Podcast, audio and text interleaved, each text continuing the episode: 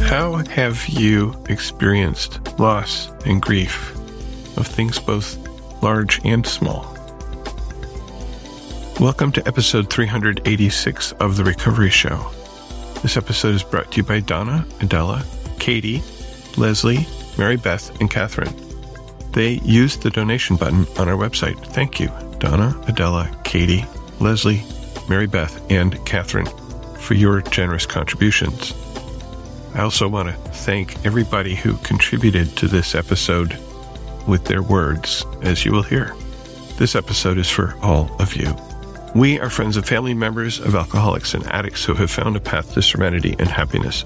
We who live or have lived with the seemingly hopeless problem of addiction understand as perhaps few others can.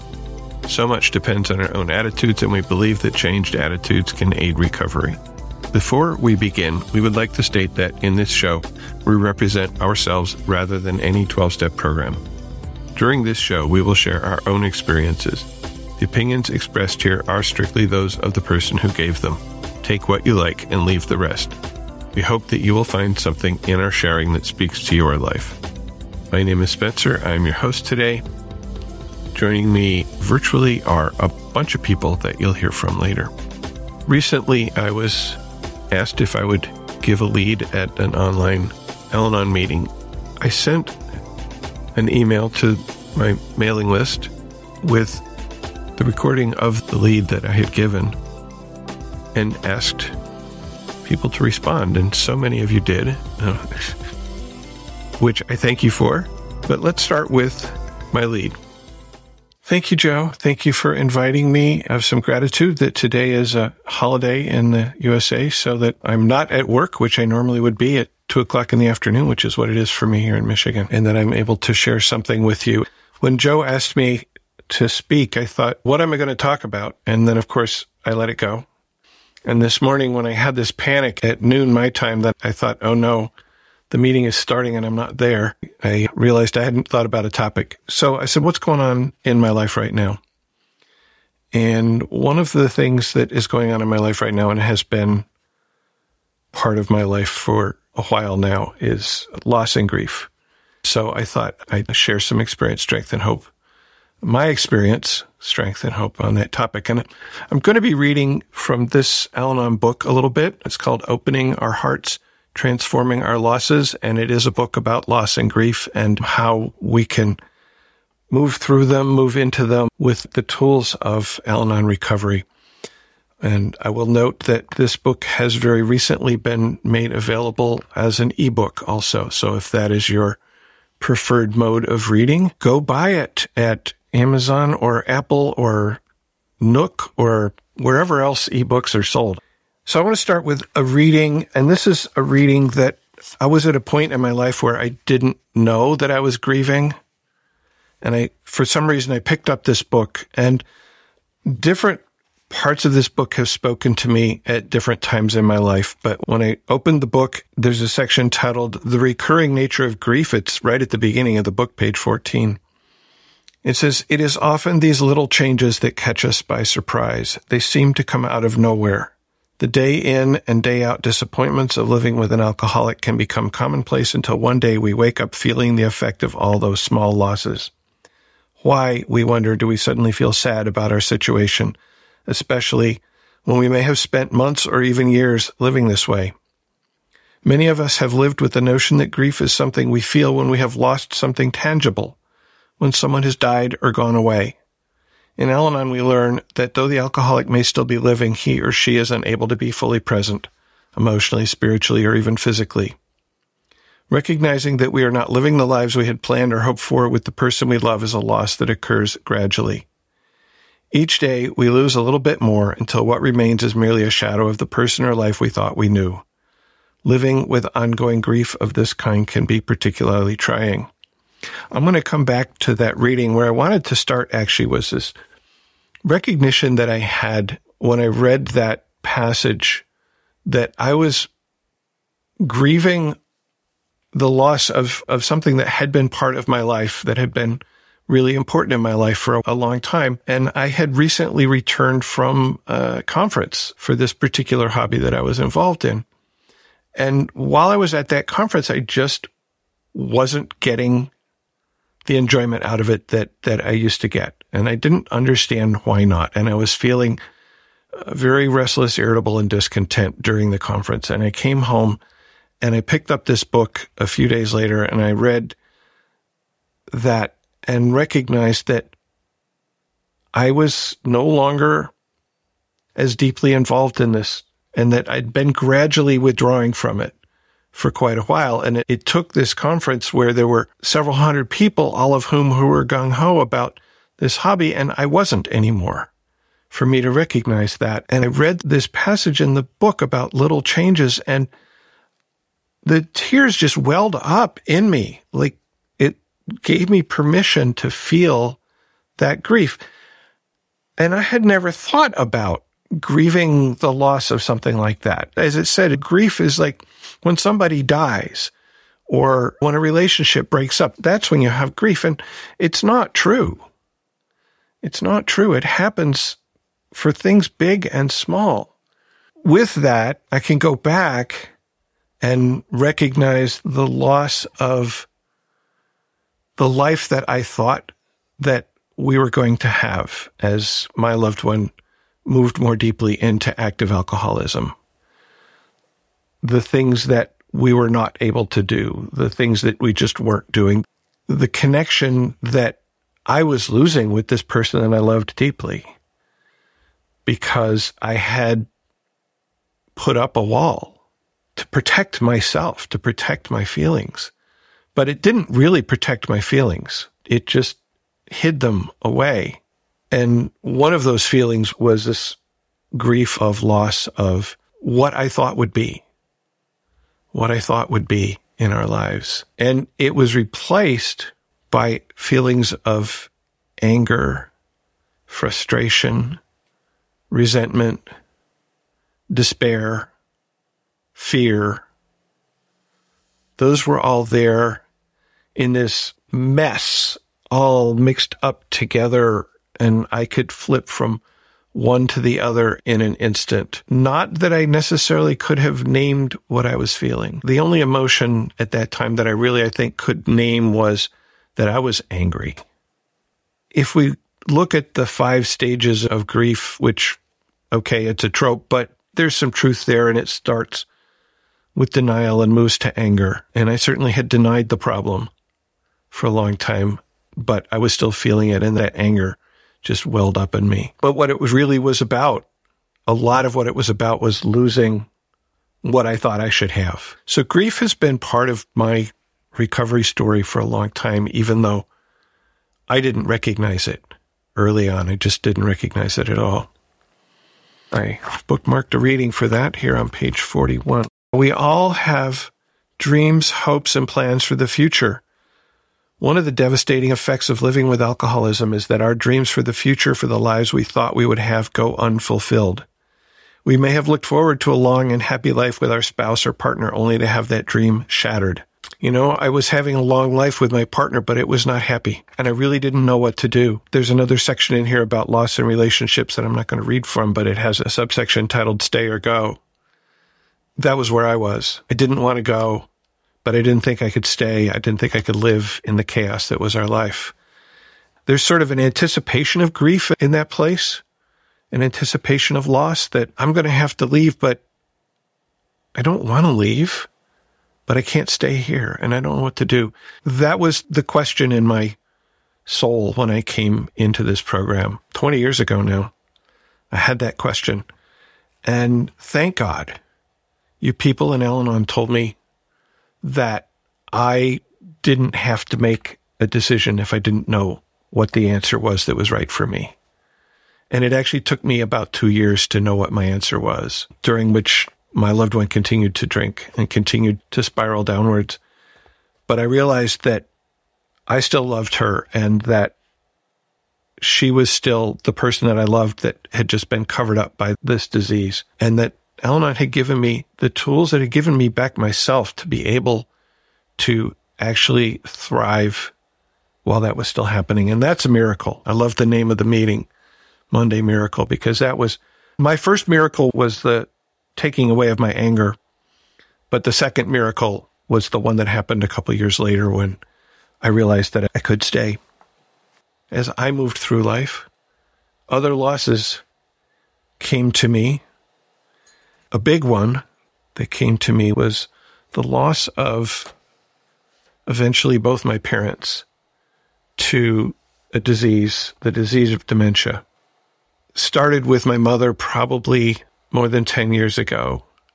It was more gradual for her. At first, I denied that this was happening because I didn't want it to happen. But as it became clear that she was affected by this disease, I started to recognize that the actions of a person affected by dementia affected me in much the same way that the actions of a person in active alcoholism affected me. There were very similar, shall we say, symptoms the loss of memory, repetition, those sort of things. And I thought I had dealt with that. I thought I had learned how to detach and I had learned how to live and let live. And what I found was that in this different context, I wasn't ready. I wasn't able to just say, okay, this is the disease speaking and accept it and not get angry, not react. For about the last decade, every time we went to visit my parents, I would always include a local Al Anon meeting in the middle of the visit because God help me, I needed it. And that's the beauty here is that the tools of this program worked for this new situation of loss, this new situation of a person changing into somebody that I didn't always like. That felt kind of familiar. And as that disease progressed and I lost more and more of the person who was my mother, and as my father started to be affected by his dementia, which was a different kind of dementia, but doesn't really matter, losing the person that he had been gradually. There was a lot of long term grieving as this went on. And last year in 2021, I lost both my parents, my father in February, my mother in December. And there's a different, sharper grief that goes with that loss it wasn't for me overwhelming. And I think part of it was that I had already grieved a lot of the loss of the people that they were. And this was an expected to some extent, and to some extent, a relief end to their suffering and gratitude that they were able to both die at home in the company of their family. And I'm just going to take a minute here because what I have learned is, and I think I have a reading about this, but I don't think I'm going to try to find it. Grief is there. Grief comes and goes. It'll pop up at the most unexpected moment or expected, like right now when I'm talking about their loss. But at other times when I see something that I would have liked to share with them. Oh, my father would love this. Okay. And up it comes, it comes. And what I know now from my work in this program, the work of inventory and of letting go of defects and asking for help from a power greater than myself, what I know is I need to feel that. And when I feel that, when I accept that feeling, then it goes. And sometimes it's there longer and sometimes it's just a moment. But I know that if I don't let myself feel it, that it's going to come back. It's going to sit there and it's going to fester and it's going to come back in a more ugly way. It's going to come back in anger at something else. It's going to come back in resentment of something. So I need to feel it. And along with that, and I think equally important, is learning to live in today rather than living in the past. And a short reading from the book here again, section titled Hope for Today. So much of our recovery in Al Anon is about striving to live in the present moment. When we can focus on today, we find that our fears about the future and worries about the past no longer dominate our lives as they once did. By learning how to manage this day only, we make a commitment to building a better life for ourselves. So, a couple months ago now, we were able to come together to have uh, in-person memorial for my mother's life. I went to where she had lived, where my brother and sister live, to be there for a couple of weeks, partly to help prepare for that ceremony and partly to help dig through uh, everything that, that our parents had left behind as we work to determine what we want to keep, what we can just throw away. I don't even like to say that, but it's true. They left so much stuff, and what maybe we'll sell or give away. And I found in that visit, in that work, an unexpected gift. Going through their piles of papers and going through all of the f- thousands of photographs that my father had taken over the 90 years of his life, I was able to re know who they were before their respective diseases took them in charge and took them down. Because to be honest, I mostly did not like the person my mother had become. Her disease led her into anger a lot of the time. So to be reminded of the 80 years she lived before that disease started turning her into somebody else was a gift. To be reminded of the love that they shared over the 70 years they were together was a gift. To come to know, in a way, the people that they were before I existed was a gift. And yeah, there were moments when I picked up a picture and just the tears came. Or I picked up a poem that my mother had written to my father on the occasion of their 50 something wedding anniversary. But it was a gift that gave them in their wholeness back to me. And I would not have wanted to miss that. And if I had to go through some grieving to get there, that's also a gift.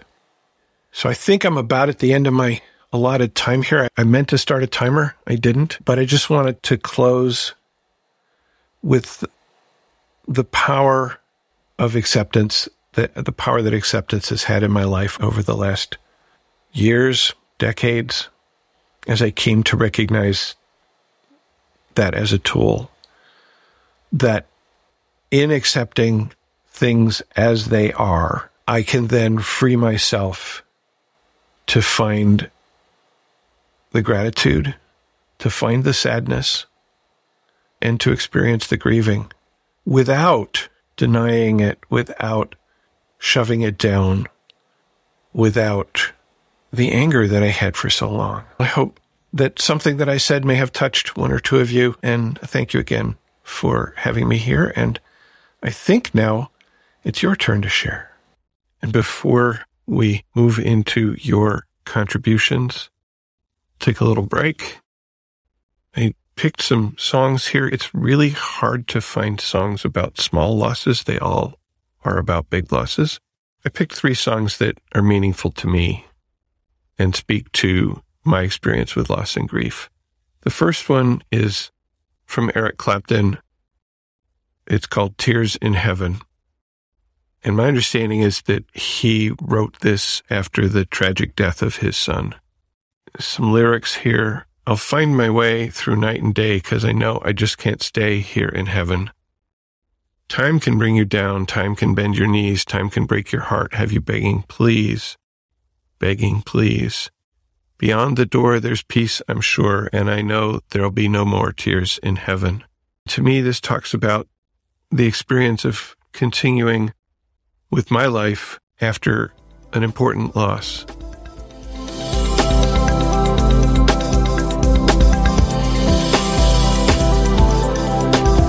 Start with Amy, who wrote Hi, Spencer. I think I just had a God moment. And I got to say, this email came in really quickly after I had sent out my request. Amy says, I think I just had a God moment.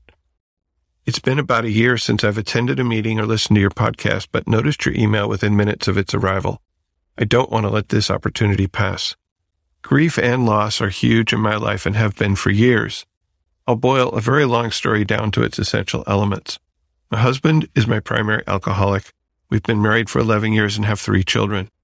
Our youngest, our only daughter, died in 2018 as a result of injuries she sustained in an accident that occurred in our home. I was working in my home office and my husband was watching the kids in the living room. While his drinking was problematic before the accident, thankfully alcohol did not play a role that day. However, afterwards his drinking quickly increased in intensity. That, combined with my own personal and profound grief, consumed me for the next two and a half years. It was in 2021 that my husband entered treatment. I felt hopeful, but then he started drinking again. His drinking behavior is improved compared to before treatment, if that makes sense. So I'm grateful for that. I have realized that I grieve many things. Most obviously, I grieve the loss of my daughter. I grieve the loss of innocence my remaining two sons have experienced as witnesses to the accident. My husband's disease, my own grief. I grieve the loss or lack of full marital partner I had hoped for. In your share, you mentioned needing to actually feel the grief in your life in order to move through it. I find it can be so consuming that I often avoid it, but then it backs up on me. When that happens, I can't be the mom my kids need. Hearing you say that was a beautiful reminder, and I'm going to buy that book about loss so I can move forward. Thank you, Amy. Thank you, Amy, for sharing your experience. And as I said in my lead, I have found that book. I return to that book, Transforming Our Losses, over and over, over the time that I've had it. Yeah. Jillian writes in, Thank you so much, Spencer, for sending me this email invite on such a wonderful topic. The Opening Our Hearts, Transforming Our Losses was one of the first non-daily readers I chose to read. I found the wisdom and comfort of the book immeasurable. This is the second time this week the book has been brought to my attention. I guess I'm being guided to read it again. I first read it five years ago. At the end, I went straight back to the beginning and read it again. It was during the second reading my father passed away. It was very sudden. Within two weeks, he was gone. The words of this book carried me through this difficult time. It introduced me to the grief I had for my failed marriage, my unhappy childhood, my unhappy existence, to be honest. It allowed me to feel and acknowledge these losses, which sometimes felt like punishments. It encouraged me to explore my understanding of what I had experienced, and it named the feelings that may apply. You see, I don't know my own emotions. I couldn't name them, and I was unable to express them. I do believe, like the great analogy of the peeling onion, I am slowly discovering who I am and how to feel. Each layer reveals a little bit more of me to myself. My marriage didn't survive. Alcoholism stole my hopes and dreams. I collected these little losses and used them to remind me how unhappy and undeserving I was. In the end, I just couldn't stay any longer. It was a year after leaving that I realized that I was ill. Without my husband's drinking to focus on, I had to look at myself. I was spiritually sick. My own light had gone out. This fellowship is teaching me how to connect with myself and others. Through sharing my experience, I gain acceptance. Through listening to others, I learn to accept myself. The books provide me with the skills I need to adult myself in life. I'm slowly becoming the person who I believe my higher power wants me to be. I still feel loss and grief, especially around others who have partners and children in their lives, but it is easier to accept this pain today. I'm forever grateful for all of your podcasts. And with love, Jillian in Glasgow, Scotland. Thank you, Jillian. Thank you for writing. Shannon wrote, Hi, Spencer. Thank you for bringing up this topic. It's one that unfortunately I have a lot of experience in.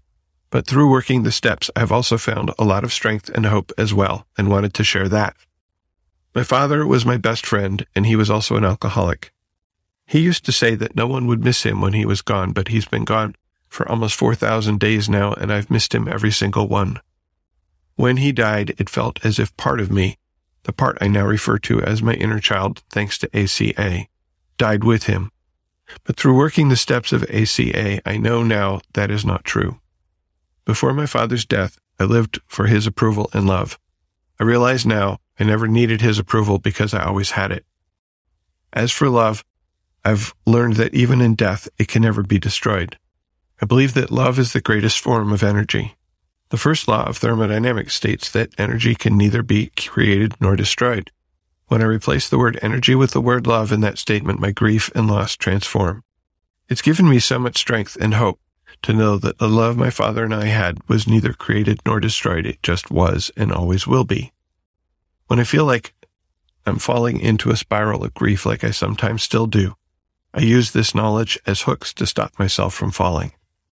Cancer may have taken my dad's body, God may have even taken his soul, but nothing, not even time and space, can take the love.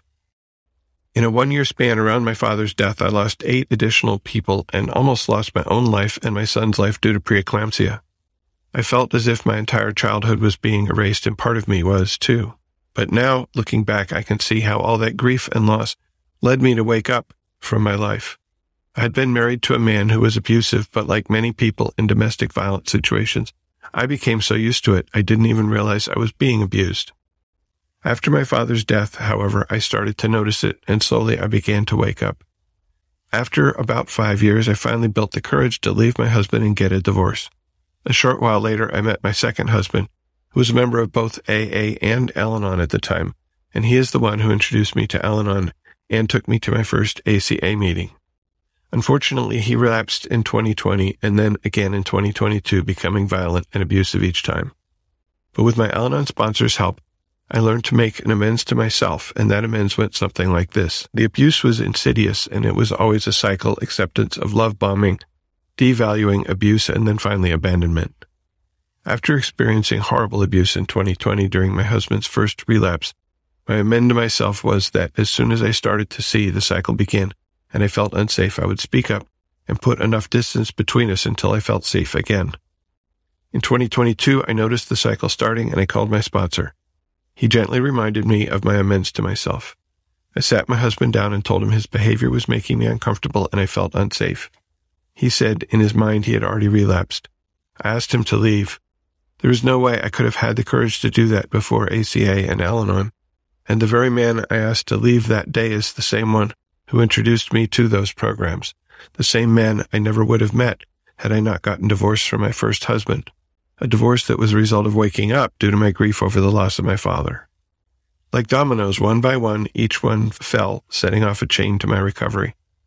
Today, I have gone through my second divorce, and I can honestly say I feel happier than I have in years, perhaps even decades. Thanks to working the steps, I faced the childhood trauma, the grief and loss from my father's death, realized why I was being attracted to emotionally unavailable people, discovered who I truly am, and had the courage to change what I could. I'm now not only okay being alone, I've learned to enjoy it and can spot the red flags in potential relationships like I never could before. I can also now set and hold boundaries, but I have learned that I had to build the house, my identity, before putting up the fence, boundaries. I now get to sponsor folks in both of these programs where we share our experience, strength, and hope with each other as fellow travelers in recovery. There are also two books I wanted to recommend that really helped me with grief and loss as well. The first is A Grief Observed by C.S. Lewis. In his book, Lewis compares grief and loss to a soldier losing a limb after being in battle. The leg never returns, it's always a loss. Just like the soldier, I had to learn to adapt to the loss at first because I had to, but eventually because I wanted to. The pain healed even though the loss is still there. With grief, every now and then, even almost 11 years later, I have phantom pain where I reach out to scratch that leg that's no longer there.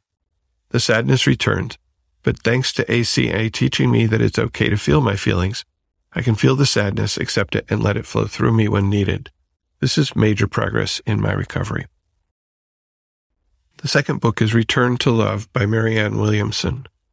In this book, the author compares God to the sun and our souls to rays of sunlight. A ray of sun doesn't have a brain like we do to think it's separate from the sun, so it isn't. This concept had a very profound effect on my relationship with my higher power and on my grief and recovery. If my soul is always attached to God and my father's is as well, then we are never really apart. And if my soul is attached to God like a ray of sunlight is to the sun, then I am never really alone. Understanding this has completely changed the way I look at life and death now, and has even helped me feel safe in a world that has always scared me. I hope my experience, strength, and hope might help someone listening. And thank you again for this topic and for all the work you do with the Recovery Show. Wishing you and your listeners recovery, peace, and serenity we all deserve to know. Shannon. Thank you so much, Shannon. I will put links to those books in the show notes at therecovery.show slash 386. Patrick sent a voice memo. Good morning, Spencer. My name is Patrick, and I'm grateful for the chance to share on the topic of loss and grief. Uh, I remember the page from your reading, page 44, the reading about the loss of the thing you should have had or would have liked to have and that you lost. For me, that's all around family. I really want to have a family, get married, have children, and be a father to my kids. And due to my addiction, that didn't happen. And I feel loss and grief for that. But I also feel loss and grief for the years I've lost in the time I was drinking. And loss and grief for me are really entangled with shame because did I cause it? The years of loss, did I cause the loss of my family? I don't know if there's a real answer, but uh, it sure was a big part of it. And there's another kind of loss I, f- I feel the loss for the youth of my children. They really had an, an, an other childhood than I would like to have given them. So the first period after I got divorced, I saw my children every other week in the weekends. And I remember being really egocentric about my loss or feelings of loss because I was so when they arrived, I was always busy with feelings I would have when they would leave. Because when they would leave, I would be alone again. I would miss them again. And I would feel pain again. And that were things I really had a hard time handling. Because that was not the life I had wanted. And it took me quite some time to have another reaction to what happens. But of course, that is also caused by periods in which I didn't see my children because I was in active addiction. Looking back, I noticed things starting to change. I think mostly because of my attitude. First of all, I needed to get really get into recovery to be able to be healthy for myself and to be healthy for the people around me. So that was the first step I had to take to be able to handle grief and to handle it differently, I think. It uh, also reminds me of the way I was living my life. I was living my life in a way, but I was always looking back at the past, the things I had done wrong, the things I should have done differently, and was fearing the future. What will happen next? Will I be able to handle it, etc. I think one of the tools I use now is to live in the now. That's easier said than done, but to look at what's important today, what's important in this moment, and not spend so much time on looking back or looking forward. For what happens, I can change, and what will be, I don't know. So that's one of the tools I used. And in the context of my children, that's also one of the tools I used. I try to be there with them and to do things I like to do with them and they like to do today. And what comes of it will come of it. And one of the things I've noticed is that one of the miracles indeed is the forgivingness children have and the, their willingness to trust me as a parent. My relationship with my children has really grown in the past year and a half. And I notice now that they ask me to do things with them and come to me if they have problems, where they wouldn't have done that some time ago. As for grief itself, of course I can feel grief. I think you can also feel grief even if you've caused things yourself. And I don't deny my grief anymore. But I have a, a different look upon it, I think, because I, I think it needs a place in my life. And my grief has changed in time because of my recovery, because of my outlook on life, because of my life changing and evolving. I think, I don't know. I don't have the answers. Guess what I want to say is that there's still feelings of grief and loss in my life, but it, has changed. As my life has changed, due to my recovery and due to the way I live my life, one day at a time, being grateful for the things that are there, not too much thinking about the future or the past, feeling for the things I can do, and asking help. Other people, praying to my higher power. So I guess that's about it. Thanks. Thank you, Patrick, for your contributions. Thank you. Jessica wrote, Hi, Spencer. Thanks so much for sharing your experience with grief and loss. I love the book, Opening Our Hearts, Transforming Our Losses, too. When I joined Al Anon three years ago, it was to address the acute pain I felt over the collapse of my alcoholic marriage. We were two years post divorce, and I was still so angry. My anger felt so intense that it was starting to massively impact my life. I was quick to react, had very little serenity, and felt like my happiness was very much attached to whether the alcoholic was drinking or not. This resentment felt like I was dumping hot oil on my brain. I parent two little ones and knew that this was not a good thing for my kids to witness. It was destroying my peace of mind. I have familiarity with the 12 steps as I'm a member of AA too. This further complicated the resentment. AA literature taught me to pray for the person I was resentful for and ask my higher power to direct my thoughts towards what the higher power would have me be. What I figured out eventually, much as you shared in your excerpt, was that the resentment was a mask for what I was dealing with, which was, truthfully, that I was in a state of deep grief over the effects of alcoholism in my life. As a friend in Al Anon likes to say, I grew up in alcoholism. I married alcoholism. I am an alcoholic. It was just everywhere. And when I looked at my part in all of it, that final column in the fourth step, I had to deal with my martyrdom and victimization or it was going to wreck my life and continue to destroy my serenity as it had been doing for the greater portion of my life. I am so grateful for the literature in Al Anon. I'm so grateful for the language and vocabulary that gives my experience words to express itself. When I was new to Al Anon, I devoured every piece of paper that the organization produced. I wanted to live. I didn't want to be devoured. My father died from the disease. My mother is still actively practicing. My children's father is on and off in terms of his drinking, but has not, for whatever reason, been able to address the spiritual nature of recovery. He can put the drink down for a few months or even for a year, but the behaviors remain. Focusing on the alcoholic had allowed me to survive as a kid and even in my marriage to a certain extent, because there was violence in it. I am learning how to put the focus back on myself and to be responsible for my serenity. I am learning to accept the losses I have experienced due to alcoholism and have come to realize that there is no closure when dealing with the disease. You just become more resilient. Pauline Boss is a psychologist who researches ambiguous loss, and her work has become so validating for me. All too often we think the Kubler-Ross stages of grief apply to our own situation, and they really don't sufficiently.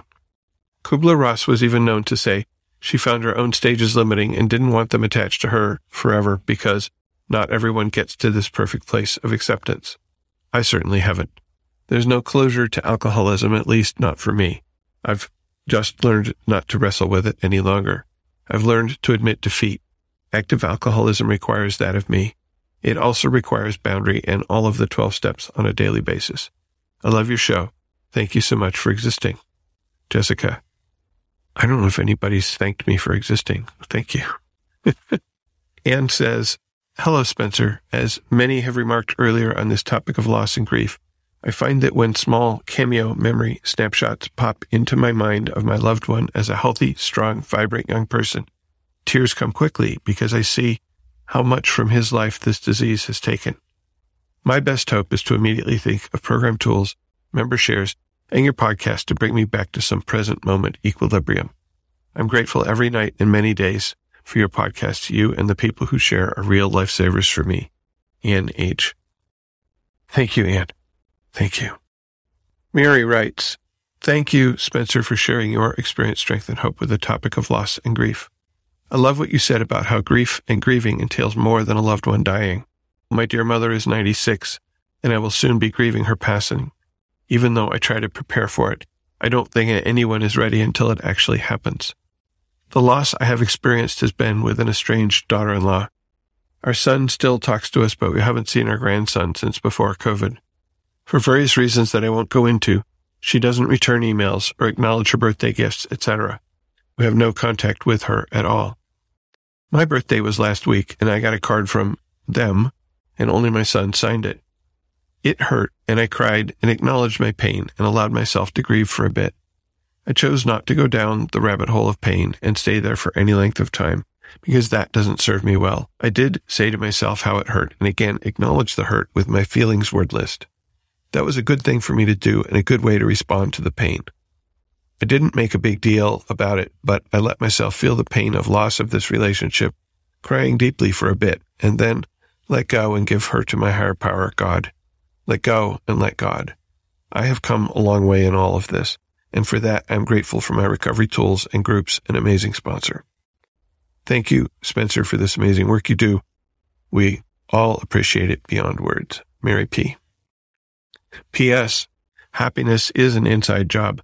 My fruitful, beautiful life is not contingent on one person who chooses not to be in it. I have many loved ones that love to be with me. I will focus on them. Thanks. Thanks, Mary, for writing. Carol says, thanks for the voice memo identifying hidden grieving and also obvious grief. You have had so much of that in recent years. Your perspective is valuable. Thank you. I appreciate your effort and your service. Currently in recovery, I am learning a lot about identifying forgotten, unmet expectations, thwarted dreams, invalidated feelings. Also, letting go and not being able to control outcomes, but still wanting to. The gift of recovery has taught me to value being gentle and not pushing past the difficult and messy grieving middle, slowing down even when I am feeling like I'm falling behind, taking care of myself even when I don't feel like it, trusting my higher power when I am cranky. Thanks for the book recommendation. And thanks for listening, Carol. Thank you, Carol. We have a couple of shares that came in from two different Louises. This is Louise from California. Dearest Spencer and Recovery family, thank you so much for sharing your experience, strength, and hope with us. I too am reading the book you mentioned, Opening Our Hearts, Transforming Our Losses. I can very much relate to your experience of seeing your mother slip away from you little by little from the disease of dementia, as I also lost my mother to the disease of alcohol induced dementia, and it was a painful journey indeed. My relationship with my mother was quite complicated and enmeshed to say the least, and definitely dysfunctional. So when she died, I experienced what's referred to as complicated grief, which is something I am still working through six years later. I've gone through phases of my own recovery where I have allowed myself to be angry at my mother, even after she passed. I used to put her on a pedestal, which is certainly not where she or anyone else belongs. I see now that was part of my denial of the fact that I had grown up in a sometimes violent alcoholic home. I was taught to keep all our skeletons in the closet and play the part of, we are really, oh, so much better than anyone else facade. This did not serve me well then, nor does it now if I slip into that way of thinking. Today, I can say I am so very grateful for the alcoholic God put in my life, my current husband, which when his drinking made me so uncomfortable, I finally made it into the rooms of Al-Anon, then further seeking healing in ACA and OA. Today, I can experience profound grief and sometimes overfeel about anything. I had an experience recently when I had to make a decision about a big monthly financial commitment and it turns out there was so much grief attached to this decision, which made me far too emotional without oversharing. I realize now that there was so much unhealed childhood trauma attached to this one decision. I was being asked if I wanted to buy a particular horse which belongs to a new friend. Of course, this purchase would mean a lot of money each month, and yet my heart really wanted this. My head kept saying pause and turn it over. Part of the story is I had recently lost one of my horses to colic, and hadn't really dealt with the grief attached to that. The owner of this new horse had fallen off the wagon and was recently arrested for a DUI and needed to liquidate her assets quickly. So this brought up my people pleasing traits of wanting to rescue, coupled with triggering my own memories of when my eldest son was in his disease and was suicidal and was arrested the very morning after his kid brother graduated from high school. Sadly, he never made it to his brother graduation, which I remember attending and trying so hard to enjoy the huge event. My youngest son had overcome a learning disability and his graduation was a huge accomplishment. So there I was, trying to soak up all the joy while at the same time getting suicidal text messages from my eldest alcoholic son. The following morning, I remember standing in the doorway with my youngest son's cap and gown right there from the night before as I watched my eldest boy taken away in handcuffs. This is one of the byproducts of this disease. It shows up in our lives whenever it chooses to. A good reminder of how powerless we are over it, but we are never hopeless. Anyway, that event played out like a really bad dream, but it happened, and somehow by God's grace, we all survived. So yeah, a simple question of do you want to buy my horse had a lot of emotional strings attached for me as I started to swim in all those feelings. After sharing with my sponsor, she said I just needed to keep turning it over to God, which I was, but then I kept picking it up again. She told me each time you pick it up, you keep giving it back again and again. I was so emotional about this as it brought up so many childhood memories of how I would oftentimes escape my unhappy childhood home for hours with my pony so as not to go home to the alcoholic mother I had. Currently, I am reading through the AA 12 and 12 book with my sponsor, and I came across the term wallowing in emotionalism, which hit me like a ton of bricks. Wow, that was exactly what I was doing. Wallowing, like a big old hippopotamus wallowing in the mud of misery, drunk on my sadness, grief, and loss. We read a portion together from the big book of AA, which says we turn over our fears, our selfishness, our self-pity immediately. I got so much relief from my obsessive thinking and walling. It is very powerful. This program is very powerful. Bill W.'s gift to the world, in my humble opinion, is no doubt divinely inspired, and it's little experiences like these that confirm for me again and again that this is truly a spiritual program, a design for living a journey of recovering from the effects of growing up in dysfunction and addiction.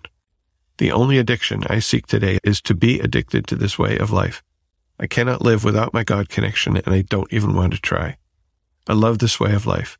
To all the newcomers listening out there, please don't leave before the miracle happens. Peace, blessings, many thanks for what you do, and much love, Louise in California. Thank you for sharing, Louise. Thank you. And Louise in Oregon writes, Hi, Spencer. I've been listening to the podcast for about eight months. I've had many losses in my life, but the hardest was when my alcoholic husband said he wasn't going to come to my father's funeral. I had been woken up by a phone call telling me he had died earlier that morning, and I was booking our flight from the West Coast to the East Coast when my husband announced he wasn't going to come with me. He is usually a high functioning alcoholic, but he started telling me that he was a mean, selfish son of a bitch and he wasn't coming. I told him it would do irreparable damage to our marriage of 27 years. Eventually, he decided to come with me. I gave a eulogy at the funeral, which was two days after my father's death. We are Jewish. This is normal for us. That night, we were at my parents' house and we were thinking about going back to our hotel when my husband collapsed and started having a violent convulsion. Fortunately, one of my cousins was standing behind him and caught him when he fell. I was in shock. I thought he was dying on the night of my father's funeral. I thought that I needed to keep him from dying by telling him that I loved him over and over. He was admitted to the hospital my father had been in before he died. He spent a few days in the ICU, but being stabilized for alcohol withdrawal. I found out later that he had stolen some oxycodone from the medicine cabinet in the bathroom as well. I spent the rest of the time going to see him at the hospital with my family, which was very supportive. He was totally committed to abstinence at that point for a good several months until the holidays came around and he relapsed. I had been going to AA with him since I had been drinking too much in my codependency. When he relapsed, my sponsor told me I needed Al Anon. I never thought about how going to AA with him was codependent. I feel like I've never had the space to process my grief about my father's death. I had to be present for my mother, for my husband, but not myself. In going to Al Anon, I got to do my own program. I didn't know that it would be about me. I thought it would be a way to get him to be sober. At the least, I thought, I would make such a good recovery that he would be inspired to do it himself. I can see that my husband and I are two sides of the same coin. I understand things differently now. I have connections with my home group and sponsor. I'm profoundly grateful for what is good in my life and for my husband's not dying on the floor of my parents' house. I will never forget wiping his blood off the floor the next morning. I can't wallow in the grief of losing the delusion that my husband is not really a true alcoholic. I have to focus on what is right about my marriage and remember that my father was a man who wouldn't have wanted us to be indefinitely miserable about something uncontrollable like his death. I continue with Al Anon and my husband continues to drink and I continue to learn how not obsess about how I cannot change my husband's drinking any more than I can change my father's death. I really appreciate what you do with this podcast for having a chance to share my thoughts on this. Thank you, Louise from Oregon. And thank you, thank you, Louise. Amanda sent us a voice memo. Hi, Spencer and everyone at the Recovery Show, all of the co-hosts and people who contribute in the community. I'm so grateful to the Recovery Show. I wanted to send a message about loss and grief. And thank you so much to my sponsor who has helped me so much with this topic. I'm pretty much just going to be quoting her a lot of what I'm saying. Yeah, she's really helped me to see how to meet grief as it arises, practicing accepting it, and also knowing that change can bring about grief. Like she said, even if there's like a positive change, like you get a positive job promotion or something, like there can still be grief in that. And I've been noticing and learning just naming grief more where I didn't maybe understand that I felt grief, especially around I don't know, hobbies that I did 10 years ago that now I haven't been a part of because there was like a negative experience there and then it turned me off to it. But I've been missing that part of it that I loved and how that's grief. Obviously, COVID and things that have been lost, people, lives, as well as just experiences and time and so much to do with family disease of alcoholism, grief in relationships, the idea of a kind of a relationship, right? So all of that stuff. But basically what I wanted to share is that my sponsor, I really love the way she has described it to me. She said, treat my grief like it's an unexpected outside friend. A little bit of that detachment from self, like just as if there was a friend that showed up at my do- doorstep, unannounced, just crying, knocked on my door. There's my grieving friend. And then to think to myself, what would I do in that moment? You know, would I be frustrated that they were there? Would I tell them they were wrong? Would I push them away? No, of course. If someone came to my doorstep and was crying, I would probably stop what I was doing, open the door, immediately give them a hug, do what I could do to soothe them, water, sit down, blanket, tea, something. Let's talk and then clear my schedule, take the required time in that moment. It may be, of course, unless I'm in a real emergency, like I probably do have five to 20 minutes to truly like drop whatever I was doing and just like in that moment accept my friend who just showed up on the doorstep. Not, oh, let me just finish this email and then I'll open the door to you. like I would just open the door and greet my friend and hold space for them. And then to think, okay, now how can you be that present and that caring and thoughtful for myself? when grief shows up, as if I was that friend who just knocked on my door, walked up unannounced. One tool, which is, of course, the Al Anon literature transforming our hearts and losses. Oh, I'm saying that wrong. But the ACA practice of reparenting has also been really helpful for me with grief or just like any big feelings. See, I'm not sure if Al Anon folks really know about ACA, the Adult Child of Alcoholics program. It's a 12 step program, kind of came out of Alateen. It's a separate program, although there are Al Anon adult child meetings, but the like ACA has developed in the last couple of years, like in the last maybe three years, I think this reparenting side has really grown and they have a four step reparenting process. And I've learned about it. There are some like 15 minute meetings that do just like this reparenting thing. And it's been hugely helpful with this sort of like meeting grief, like meeting myself where I'm at in a moment where I'm probably particularly activated or triggered. And I'm sure there are other people who could share more about this practice, but for me, it's just really about like attuning to my inner child or teen, or if the metaphor works better to like that friend that just showed up unannounced and how would we support them in that moment? hold space for them. And then I can learn how to do that for myself or imagine and almost detach from myself in order to then be more compassionate to myself and, and really be my own compassionate witness rather than like still wanting your partner to be the one to meet all your needs or something, being self-supporting rather than going to the hardware store for bread.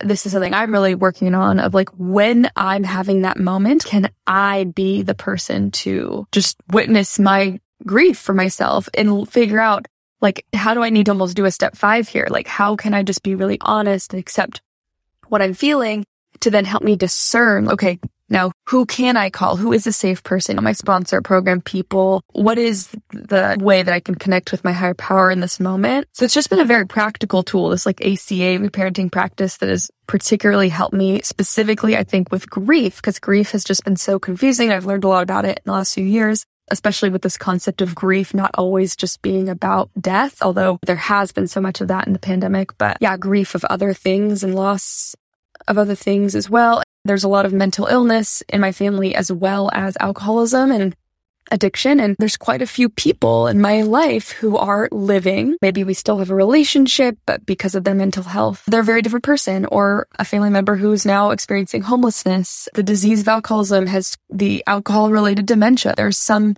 ways where I've been looking at grief, even though the person is still living, there's grief in the person that they once were, or also the relationship that once thought we had or would have wanted to have, whatever. But it's just that one of the biggest tools that's helped me particularly with unpacking some of those, I would say like complicated, like confusing, it was just confusing to me feelings about how to like, when I'm really deeply upset and activated, and then sometimes it's really hard to know what is the next right indicated step, right? What's the next 1% thing? Oh my gosh, I'm realizing I'm talking for so long. But anyways, yeah, the ACA reparenting thing has been really helpful to me and they have some good literature on it that kind of guides you through it. There's also a whole book, like a whole loving parent guidebook, but it's just been very powerful for me. So I just want to share it.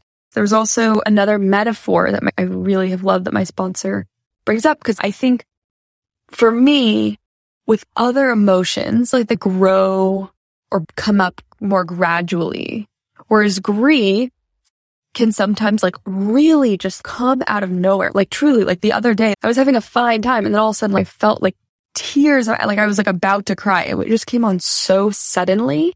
Whereas anger, like I can, t- I tend to be like a little irritated and then a little frustrated and then it keeps building unless I, ex- you know, healthy express my anger, I get my anger out.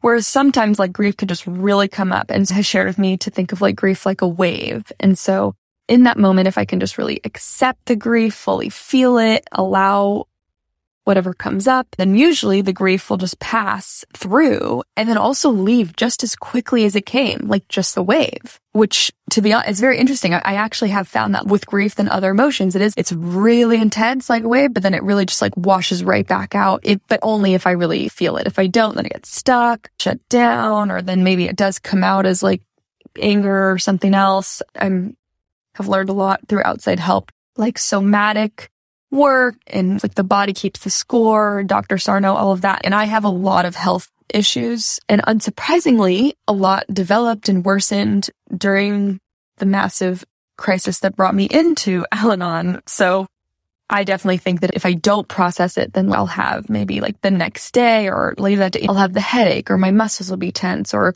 I'll have a flare up of my chronic health condition, that kind of stuff the grief sometimes comes unannounced and I don't have to try to like understand like why it came up or what has activated, what was the trigger. Sometimes it was unannounced.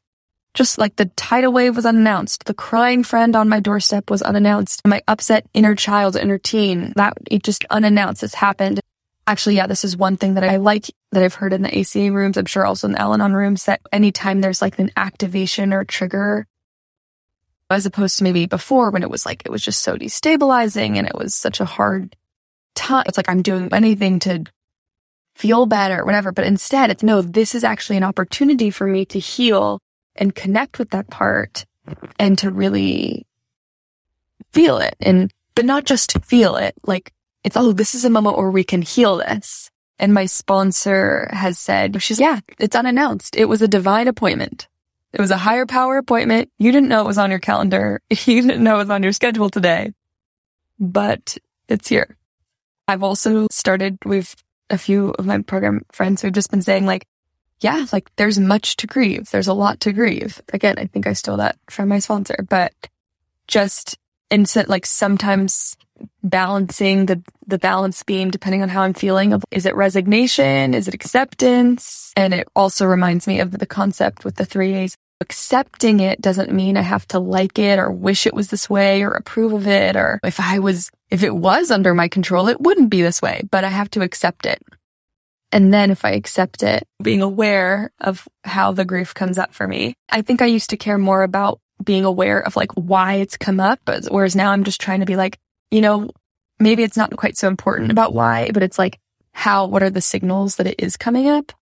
And then accepting. And then it's the action. It's like, then this is really where the ACA reparenting tool comes in. It's okay, what is the action here that I can take to hold space for myself, have a bucket of compassion over my head and, and actually like ultimately, especially in the moment, if I'm like stressed and wanting to be productive and it feels like this is getting in the way, like ultimately holding space for myself and learning what is the correct discerning, higher power, loving parent, good best friend or lifeguard, whatever metaphor you want to use. What would be the best action to take so that then I actually do calm my nervous system and ground and have a sense of flow and completion around this grief moment and then I can move on. So yeah, I am grateful for this topic and I'm excited to listen to it.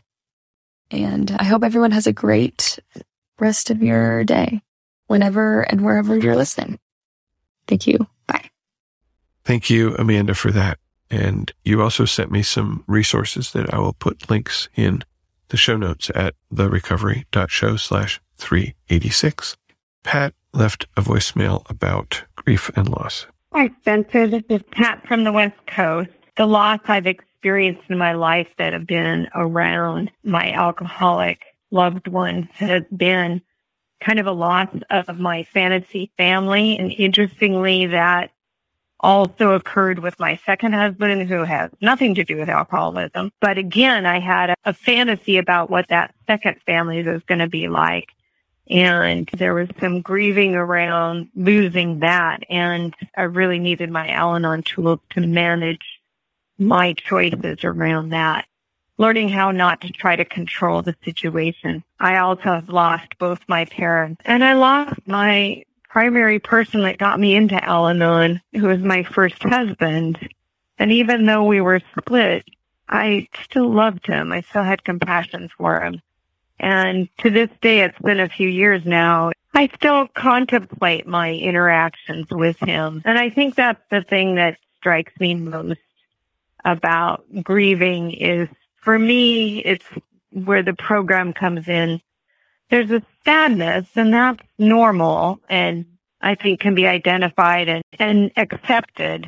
But there's the bigger element for me that's problematic is regret over the past choices. And of course that, that means I'm living in the past, thinking of if only or I should have done something different. So for me, I find grieving and regret because in looking at those things that I regret, how I process it is then being able to learn from those and then move forward and use step nine, making amends where possible, living amends where possible. And I have made amends to my first husband and particularly to my parents in how I behave towards others. And that does alleviate my grief and sense of loss a great deal. It then gives me the freedom as you mentioned, it's very freeing to acknowledge and work through a grieving process because it's given me the freedom to remember my relationships, the good in them, the positive in them, the loving in them, the part that I had in them that was good and loving. So that's been really beneficial for working through them. I think in terms of tools for dealing with grieving, step four, like I said, step nine, having a sponsor who I could talk through things with was super important. I don't think it coincidental that my sponsor that I chose not too long after my mother had passed um, was an older woman that I dearly loved. It's not like my mom, but I think there's a connection there. I think the other thing about grieving is that when I'm able to understand my own grief process, then I'm able to recognize what other people around me might be grieving. And that's really important. And then this was a bit of a timely topic. I had just found out that someone else in my close family that we didn't have any idea may well be an alcoholic.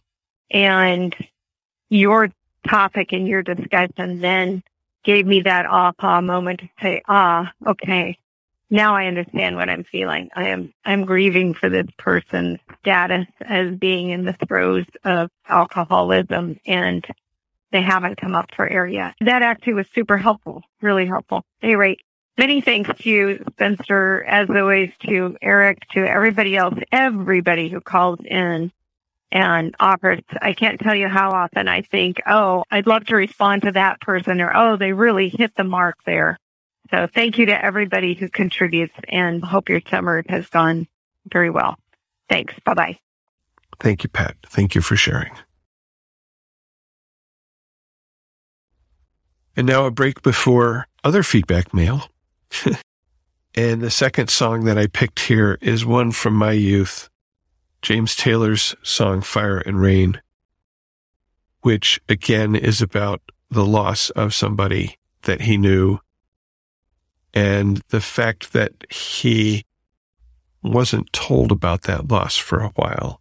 The song starts with the lyric something like, just yesterday I heard that you were gone. I don't remember exactly. The chorus I've seen fire and I've seen rain. I've seen sunny days that I thought would never end.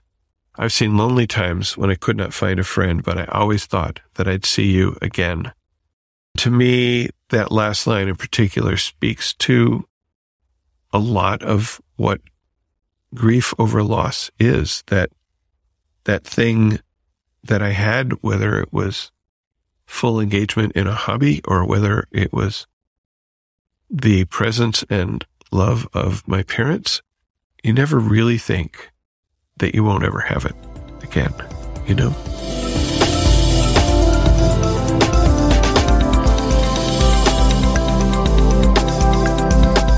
Now it's time to hear your voices about other topics.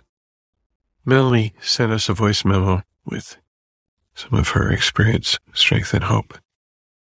Hi, Spencer. Listening to your show today, I heard a share about someone who lost their qualifier. The show was number 361, and the person shared that their qualifier was their ex, and clearly there was a bond between them. Ultimately, their disease of alcoholism killed them. It jarred me back to the day that I heard about the death of one of my qualifiers. He had been my ex for 16 years by that point. I had married and had children and moved on, but I received the news in a text from my sister while facilitating a meeting with my management team during a very stressful time for our organization. I recall barely missing a beat when I glanced at the message on my phone. Chris is dead, liver cancer. I gasped out loud, closed my eyes, and heard my team members say, Is everything okay? I opened my eyes and said, Yes, I just learned that my high school sweetheart died. It was expected, but still hard to hear. They gave quick condolences and I put us back on track. In that moment, I remember thinking that if I didn't show some sort of emotion or explain my lack of emotion, my team would think I was cold hearted. As a female leader, being too businesslike is seen as a defect, and I know they were looking to me for cues on how to respond, or rather, if it was okay to respond to crises with emotion. What was really going through my mind was the thought that it was a good thing I left him when I did, or today would be the day that I became a widow assuming we would eventually marry if I stayed with him. I felt selfish about thinking that, that it's somehow always about me. At the time, I had no recovery in my life other than the self help and leadership books I devoured. At home, I was dealing with my sister's diagnosis of a brain tumor and the realization that I couldn't leave my children to go help her because I was dealing with active alcoholism in my marriage. I felt I had to choose between my children and my sister I hadn't yet conceived of choosing myself. Rather than feel the loss of the person I considered my soulmate from the age of 15 to 24, I told myself it was better for everyone, including him, that he was gone. To the agony of his grown sons, he never stopped drinking to the very end. So today, when I heard the share about losing a similar qualifier, the tears gushed from my eyes. It's funny how it happens. I was enjoying a day of home projects and had stopped to make my favorite summertime lunch, tomato sandwich. Even the tomatoes spurred my tears because I was with my qualifier in North Carolina, where I've had some of the best tomatoes out of his grandmother's garden. Between the nostalgia and the share, the floodgates opened. The reason I decided to share is because of the discovery I made in this process. I've been so focused on my current qualifier and my ACA work, adult children of alcoholics and dysfunctional families, mostly related to my mom and the many generational family members who were alcoholics, that I had shoved aside the memory of this qualifier who had a significant impact on my late childhood and early adulthood. As the enabler that I am, I made it possible for him to get custody of his kids from a previous marriage, live a normal life with a house in a nice neighborhood, pets, and good schools. I made it possible for him to get a degree and a teaching credential. Well, actually, I helped him with the divorce too. I literally paid for it. And I did it all while he was actively drinking and cheating and spending milk money on beer. I covered for him to his family and his young kids. Looking back, it was probably obvious to everyone around us what was going on, but I insisted that we were a happy, although unmarried and thus uncommitted, family. I should mention that he was 15 years older than me, and I met him at the age of 15. I'll let you do the math. I now suspect that the only reason this situation was allowed to go on was because we were both mired in the disease of family dysfunction and addiction, and there was no one to recognize the problematic nature of this relationship. The lifeline for me came from a pen pal who would read my letters and notice how everything I wrote was about the kids or my qualifier. One day I was reading his response to one of my flowery letters telling about how happy the kids were. He simply wrote, But are you happy? At first, my denial kicked in, and I thought, Of course I'm happy. Why wouldn't I be? But I couldn't stop thinking about the question. That night, after I had gotten the kids to bed and was doing laundry and washing dishes while my qualifier was out bartending, I broke. No, I wasn't happy. My life had become one chore after another. I was gaining weight, the kids were becoming angry teenagers, I was isolated, and I knew deep down that the rest of my life would be more of the same. I knew he wouldn't stop drinking. I knew he wouldn't hold up his end of the bargain of taking on household and financial responsibilities so I could get my degree. I suspected that his kids were likely to become addicts also. That one question from a friend who was removed from the situation ate at me until I had the courage to write back and say no, but that I didn't know how to get out of it. I don't really remember the details of how I made my plan. I just remember telling my qualifier that he needed to find a babysitter because I was giving my two weeks' notice. I worked for a golf course in a gated community at the time and found a lockout, which is like a small room in a condo, that I could rent. The time I had previously spent with my qualifier's kids, I used to pick up another job at the golf course so I could save some money. I was amazed to see how quickly my savings grew in the absence of an alcoholic. I applied to college, got accepted, found some roommates, rented a house together, and never looked back.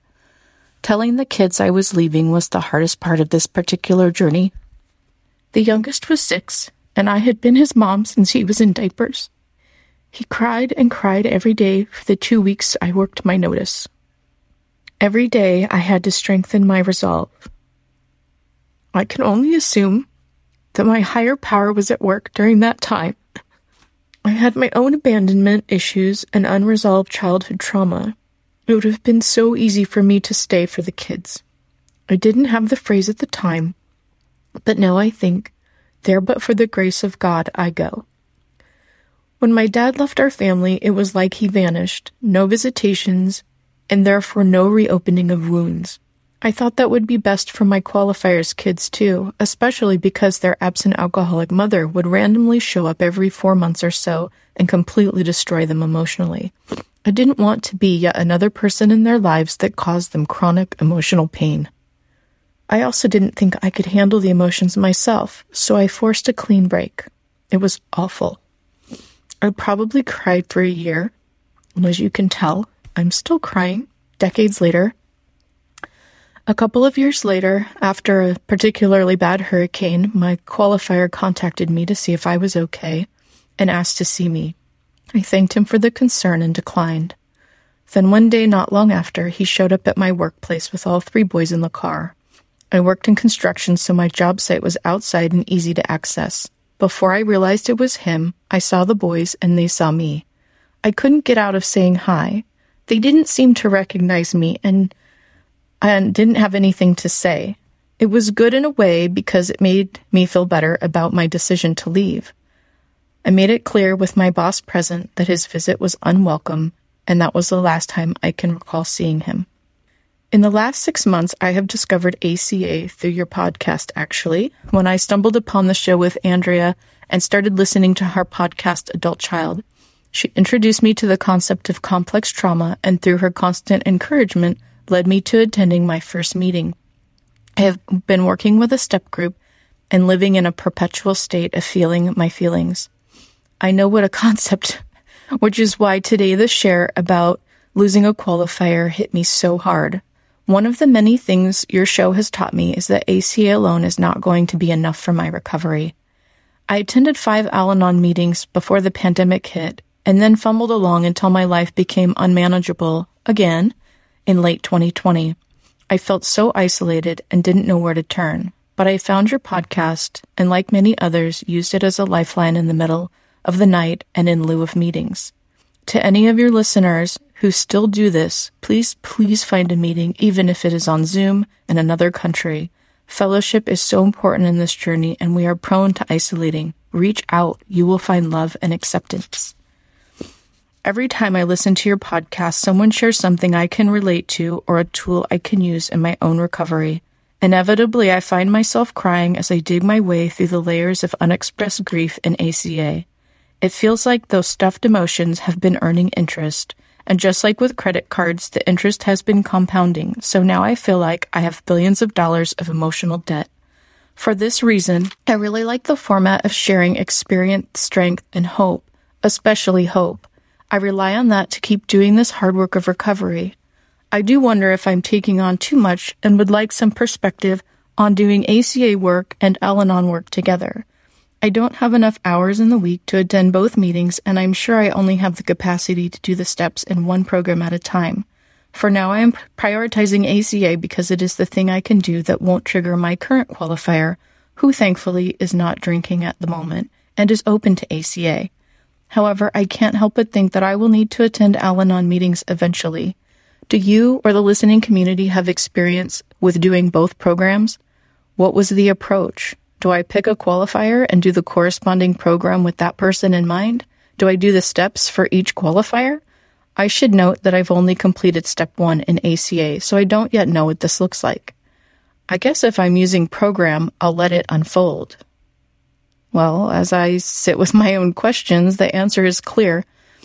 Although I have resisted 12 step programs in the past because of the spiritual nature, in Al Anon, the phrase let go and let God has been instrumental in learning to detach with love. I'm actually excited to embark on step two this week and felt I have come to believe that a power greater than myself can restore me to sanity. I will finish here with a silver lining related to the loss of my qualifier.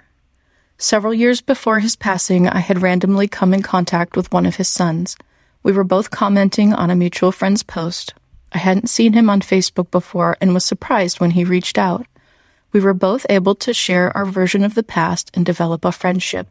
I apologized for leaving him and explained why. He accepted that and said he didn't blame me, but that he had always wondered why I left. Within a year, we were reunited in person when I had to travel back to North Carolina with my family for a memorial service. I got to meet his wife and two kids and one on the way. Little did we know that our eldest sons share the same birth date in the same year. He became a pastor, yet he was the one I worried the most about becoming an addict. Ironically, he is part of the reason I am more open to a relationship with a higher power because I have seen his faith in action. His brothers, however, both struggle with alcoholism. At first, I wanted to reach out to them and help them. I mistakenly thought that if I could apologize to them, I could heal their pain. Again, my higher power was at work when I had not yet found recovery. I knew somewhere deep inside that nothing I could say would change their drinking. I couldn't change their father, and I can't save them. I didn't pursue it. I reminded myself that I had promised to let them come to me when they were ready. I'm grateful that they haven't come to me yet because I'm not ready. I need more time in recovery, Thanks to Al Anon, ACA, and all the shares in those meetings and on this podcast, I can see that. This gives me great comfort and hope for the relationships I might have in the future with myself, with these boys, and with my own children as they become adults. Let's face it, my children will be ACAs and will likely need to attend Al Anon. While I can't change the past, I can move forward in my recovery so that I can be there for them when they are ready to embark on their own journeys of recovery. So thank you to the person who shared so bravely about losing their qualifier. You unlocked all of this experience, strength, and hope in me. Thank you, Spencer, for creating this safe platform for this helpful exchange of ideas and emotions. To listeners, keep coming back. It works if you work it, and you're worth it. You get to be happy too. Thank you. Melanie, thank you so much for that heartfelt sharing of your experience, strength, and as you say, especially hope. You asked, do I or a listener have experience with doing both programs? I don't, but if you who are listening have experience with working both programs and in particular, how do you balance them? How do you decide what to prioritize? That might be helpful to Melanie. So let us know. Sending your thoughts. Thank you. Nancy wrote in response to the episode 385, Worry Less. She says, Thank you for a really wonderful episode. I needed this right now. I couldn't get there for quite a while. This habit of worrying and getting nothing back, not feeling better, and really putting distance between myself and my loved ones. Only I can change my habits. I will share this with my support group. Well, thank you, Nancy, for writing. Cecily says, Hi. Thank you for a show that has helped me a lot in my first year in Al Anon. I left my qualifier and boyfriend a year ago, and I am now trying to pray for the first time in my life, being an atheist and still an atheist. And my qualifier always somehow ends up in the center of my prayer. I think it is because it helps me to leave his faith to the universe, my higher power, because I really need to leave it be somehow. I will try to make it a daily routine. Thank you for reading. Have a great day. Kind regards, Cecily. Thank you, Cecily. I think she was writing in response also to the Worry Less episode. Robin says, I'm working on step two for the first time with my sponsor. I loved the episodes and thankful for all your links and that you've posted all of your past ones. I'm going from episode one until this one, number nine. It's been my lifeline when I can't get to a meeting or have to wait for a virtual one. It's wonderful while driving, waiting, falling asleep. I'm listening, going through a tough time with my qualifier, and podcasts are helping me keep my sanity and serenity. Thank you, Robin. I think she left that as a comment on episode nine. Jen writes, Hi, Spencer. I've been listening to your podcast for a couple months now, and I thought of some topics. Tonight, I know that I had too much to drink. I don't like this feeling. I can't imagine what an alcoholic feels when they get to this point. I was wondering if sharing how a non-alcoholic feels when they get drunk could be a topic for discussion. I was having a good time till that last drink hit. Now I can't walk straight. I'm slurring my words.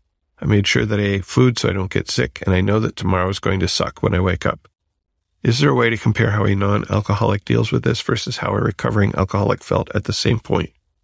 Was it the same process that I currently feel, or does their disease make them drink beyond this point and not think of the next day? Listeners' feedback would be an invaluable experience from both sides of the coin. Thanks, Jen. Jen, I sometimes have the same feeling like, wow, I don't like this way I feel because I drank too much. How the heck could my loved one, back in the day when she was still drinking, how the heck could she keep on drinking if she felt that way? And did she feel that way? And what I have come to understand from listening to the stories of lots of alcoholics is that, yeah, they can wake up feeling just absolutely horrible the next morning. But as the big book puts it, they have this allergy, this different response to alcohol that leads them right back there, a compulsion and a craving. So my suggestion, if you want to hear about it from the alcoholic's perspective, is to listen to Alcoholic Oakman Talks. My friend John M.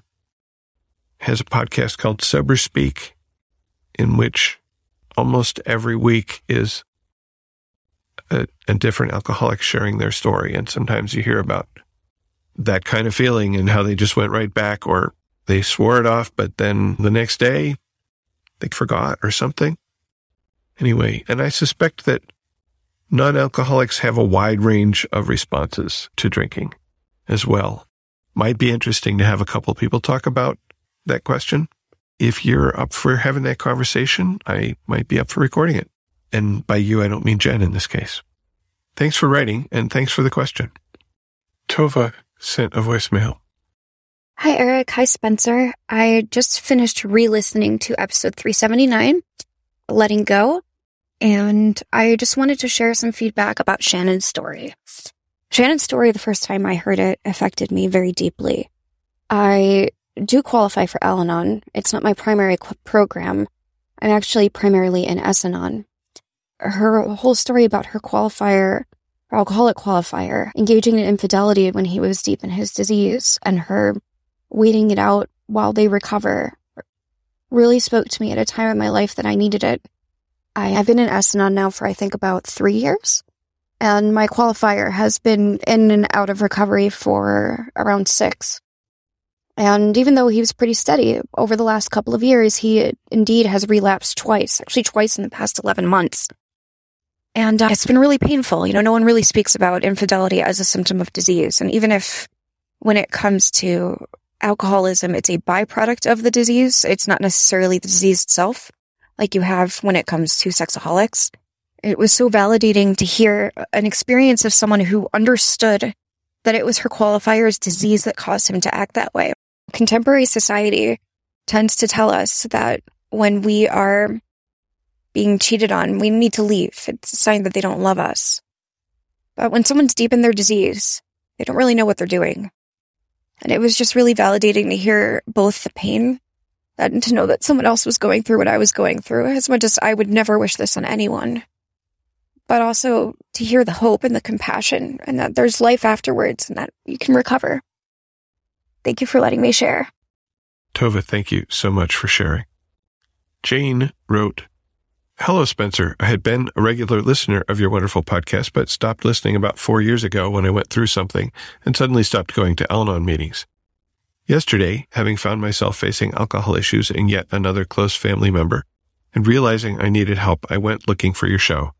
To my delight, I found the same green moth, the same intro music, the same familiar basic format, and the same host who seems to have gotten even wiser and more kind. Well, thank you for that. I hope that's what's happening. It's good to have that validated. Back to Jane. The episode, Leaning into Faith, number 384, was so valuable to me. I just wanted to thank you from my heart for the time and effort you must put into this high quality show for so many years. Gratefully, Jane in Colorado. Well, Jane, I'm glad you're back and keep coming back because it works if you work it and you are worth it. And the last song that I picked for this topic is Everybody Hurts by REM.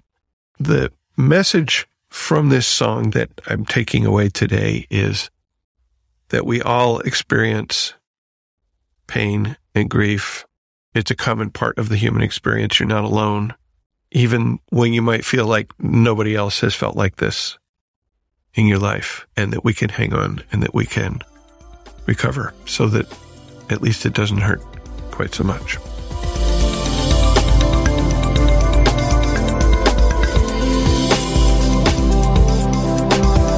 Thank you for listening, and please keep coming back. Whatever your problems, there are those among us who have had them too. May understanding, love, and peace grow in you one day at a time.